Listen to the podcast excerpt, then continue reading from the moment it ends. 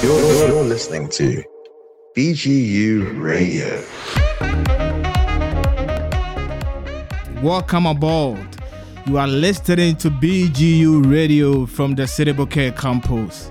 This is the pilot edition of the 2020 BGU Radio broadcast cohort. My name is Shadra Karusu from Ghana, and in the studio we have Jaideep, Vinolia, Rohith, Jadresen, and Raymond. I always say the Sde Boker campus of the Ben Gurion University of the Negev is a microcosm of the world, giving it internationality, reflecting global diversity.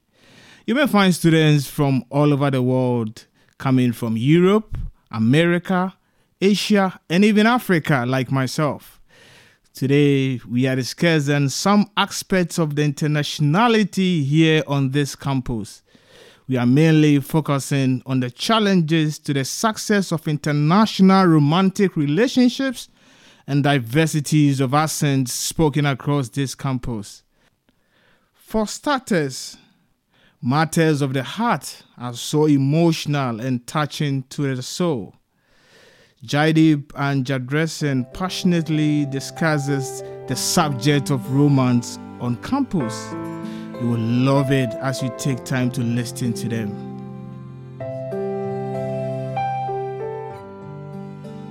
Hi, Jaideep.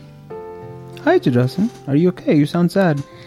To be honest, I'm actually very upset because a good friend of mine today, she broke up with a boyfriend. Why? What happened? The reason is they are from two different countries, and the parents of the girl, they didn't allow to marry to this guy. Cross-cultural relationships can be difficult, but I think there's much to be said for them too. It's about how much effort you're going to have to put in. Yeah, I agree with you. I'm in the international school, so I have many friends from different countries.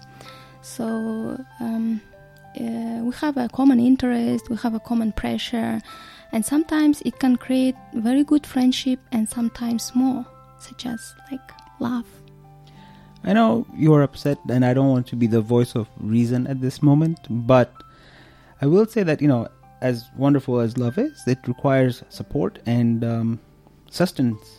And for example, you know, I think cross-cultural relationships are very interesting, they're great, they're rewarding.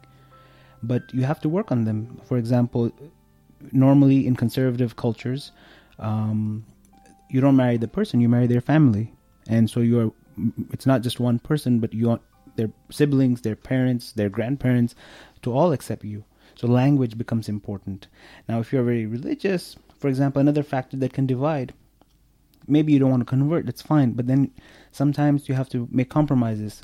Between some cultures, it's easier, other cultures, it's harder. There's a lot of work, don't you think? Yeah, I agree with you. But what do you think? Some parents, they are very strict. For example, I can say about my parents. Definitely, they will not allow me, even I will fall in love to one guy and I will tell them that I'm in love. I love this guy and I would like to marry him. But they will say me, no, you cannot marry. You should live with us in our country. So then I will be in between two very important things in my life. In one hand, I will have my lover with whom I would like to spend all my life, and in second hand, I have my parents. Well, I've grown up in a very multicultural, multinational sort of environment in different places, and I've seen many of these cases. I think the first thing I would suggest is always bring in the family early. Not necessarily your parents, your siblings, your close friends, family friends, your aunt, whoever you have a good relationship. You don't want to surprise your parents saying, hey, I'm getting married tomorrow to this guy. That's one thing. The second thing I would also say is that we think many things are not negotiable today because we are single and we have certain ideas. But when you meet somebody and you're really in love, things change. Maybe you're willing to relocate. Maybe he's willing to relocate because I'm assuming it's reciprocal. So I'm assuming he loves you too. So this is something we have to consider. It cannot be simply, you know, we cannot formulate a future based on what we think today. So this is the thing with your friend. I mean, if she had worked her family in, maybe, I don't know her, each situation is different. There is no general formula. But the family is important that way. The language, I would definitely tell both of them, learn each other's language, because it's just much easier to communicate.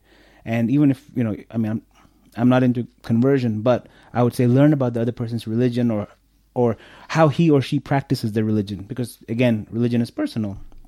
If you learn these things, I think it helps. Parents are always worried, ultimately, I think, a good parent, that is, that their child will be unhappy. And what do they know that makes the child happy? Since childhood, they've maintained a certain culture, certain tradition. If you go away from it and then something goes wrong 10 years down the road or 15 years down the road, what do you fall back on? And they might not be there to help you then. It's just worry.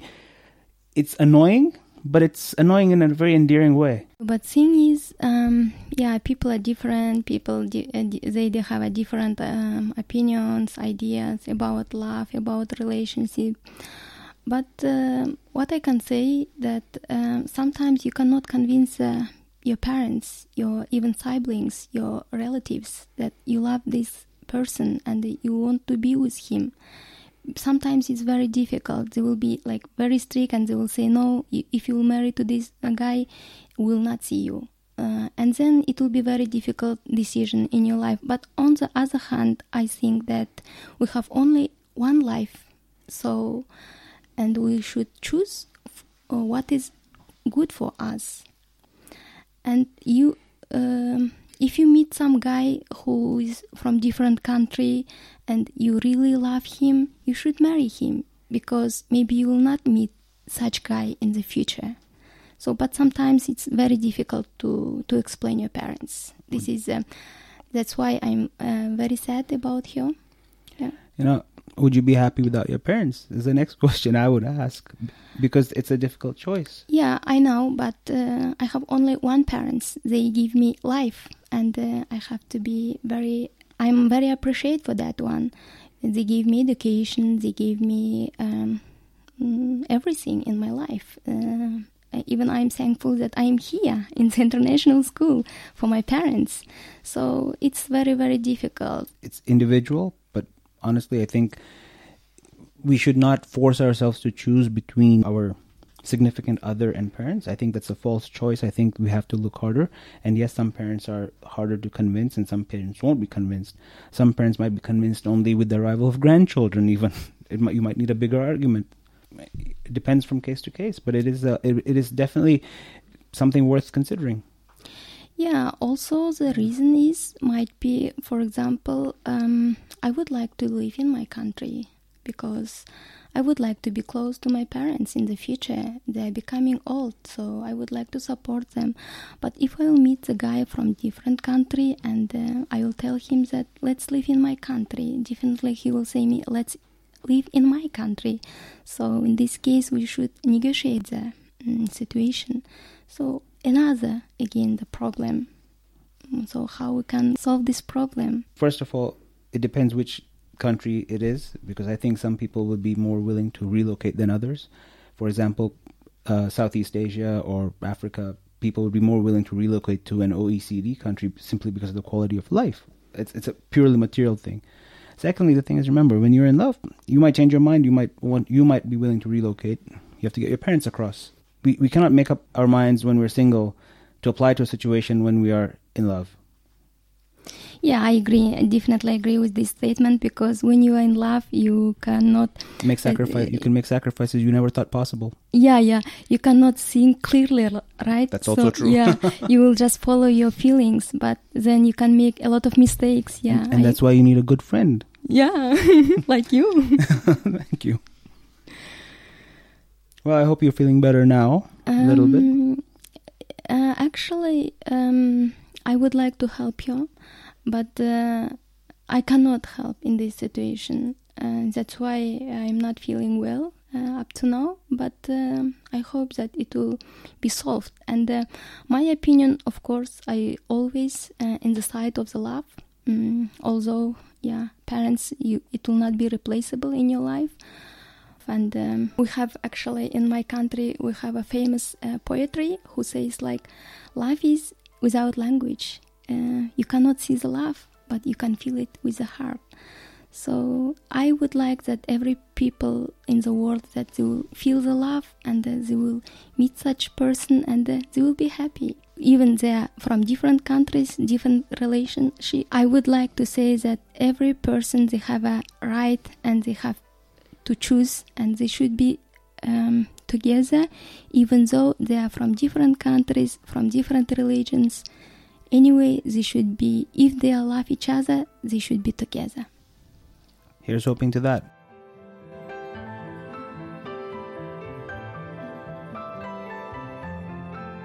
Lovely people, it is not just all about the tales of love and romance. Communication is another cardinal aspect of the international dimensions here on the Sde Boker campus. Different people from different parts of the world meet up and speak differently.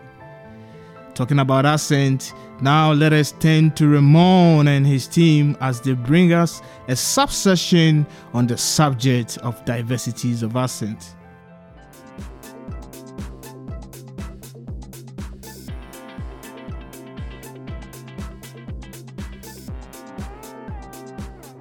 Hello and good evening. We are here in Sde Boker. And today I have with me in the studio two very good friends which I met here in the podcast training, Rohit and Vinolia. Hi. Hello. Ramon. Hello, how are you? Good, thank you. How are you doing? Amazing. We've just met 5 minutes ago, but still. Yeah. Very good friends, as I said before. So, today we are going to talk about accents. Mm-hmm. I found out that when I speak English, I can perfectly understand myself in the head. Mm-hmm. But when it comes out, I'm not really sure everyone can understand me. It's true. It is true, yeah. I know. You get what I mean, because English is not my mother language. Mm-hmm. And I figured out it's all connected to accents. Mm. Yeah. And when you study here in Sde Boker campus, you meet and you hear many different accents. So today we're going to speak about this topic. Earlier when we talked, I understood that there are many accents inside India. Mm-hmm. So the first question I want to ask you is, how many languages are there in India? We have 22 official languages. And there are many languages, many hundreds and hundreds of languages which were spoken, but they doesn't have any manuscript. And they are yet to be recognized. Okay, so I think it's a lot of languages and probably a lot of accents. What are the main spoken languages though? We have two constitutional languages. One is Hindi and one is English.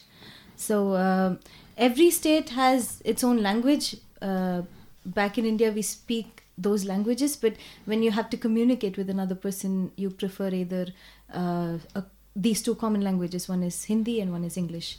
Okay, when you say it's like constitutional, when you go to another state is what I mean, not within the state. Okay, when you say it's constitutional, it means every kid in India is learning both these languages? Not every kid. The medium of instruction is preferred is either English or Hindi, or in other cases we have subjects being taught in their own native languages, like vernacular languages, that is particular for a specific state of India. Okay, so in this situation, why will two Indian people that are meeting, say they are from two different states, why will they speak English? They will speak in English to exchange. The language will act as a medium of communication to make forward the process. So for that, English is the only media where the people from South India, we doesn't have much exposure to Hindi, meets a guy from North India who doesn't have much exposure to Tamil, then English is the only way to communicate. Okay. And will you recognize where a person is from in India by hearing their English accent? We can't pin them to a particular state based on their English accent, but we can definitely say that they belong to the northern region or the southern region, because each of our native languages has a lot of influence on the English that we speak or the English accent that we have. So that's how it is. So you can't tell them from where they are exactly, but yeah, you can say that they belong to this place or they probably speak this language. Okay, and when you will speak to another person in your state, mm-hmm. in your local language, mm-hmm. will you recognize any difference in the accent? Yes, we do recognize a particular person within the same state and which district or which region he belongs to and which territory he do fall, because the accents are much influenced by several parameters, like which the socio-economic conditions of the district, the geography of the state, like the territory which the person is coming from is in between the border. He do have effect of both languages from different states, like the particular person, friend of mine, falls in a border between Karnataka and Andhra Pradesh. He do has an accent of Telugu which is mixed with the Karnataka hint. So like which, and it is vice versa. Like when he speaks Kannada, the native language of Karnataka, he do has a hint of Telugu in his accent. So like which we can distinguish the people within the state to which district or which territory he do fall. Okay, so from what you said, Rohit, we can understand that accents can be influenced by the socio-economical status, mm-hmm. they can be influenced by the geography, yes. and by many other parameters, mm-hmm. as you said. It's very interesting, yeah. and I think it's not something you usually think about when yes, you think yes. about accents. Accents, yes. yeah. I would like to ask you now, regarding to your experience in the SB campus, mm-hmm. where you meet yeah. students from all over the world. Yes. From, I think, dozens of countries. What is your experience relating to the exposure to different languages and accents in SB campus? As you said, Ramon, there are people from a lot of different countries who are here in Sde Boker, and I think having this diverse group makes it a more accepting group of people. Like, people make an effort to understand you. And I think in Sde Boker especially, they don't discriminate you based on your accent or your nationality. And I find people more accepting. They make the effort to want to understand you. And it kind of gives you the motivation to, try and make yourself more comprehensible and try and improve your language skills. And your what I meant was communication skills.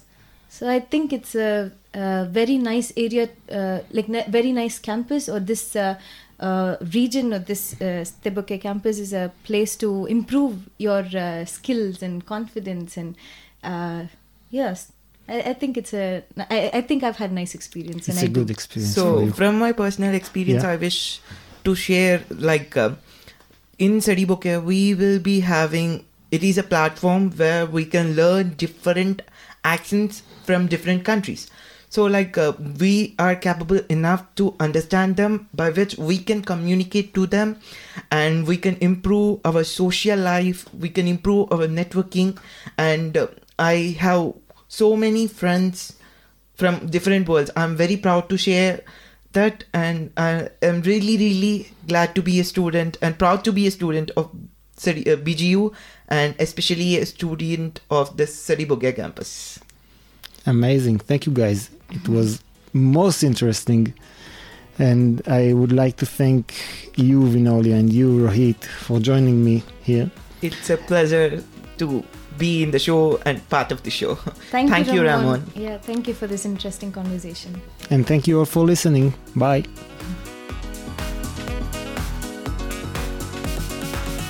Cherished listeners, I hope you have really enjoyed your time with us. You can latch on to more of our podcast shows online at BGU Radio. Hey guys, many thanks for your wonderful contributions towards the success of this show. Special mention goes to Boozy, who has worked assiduously behind the scenes. Until we meet again, it's bye for now.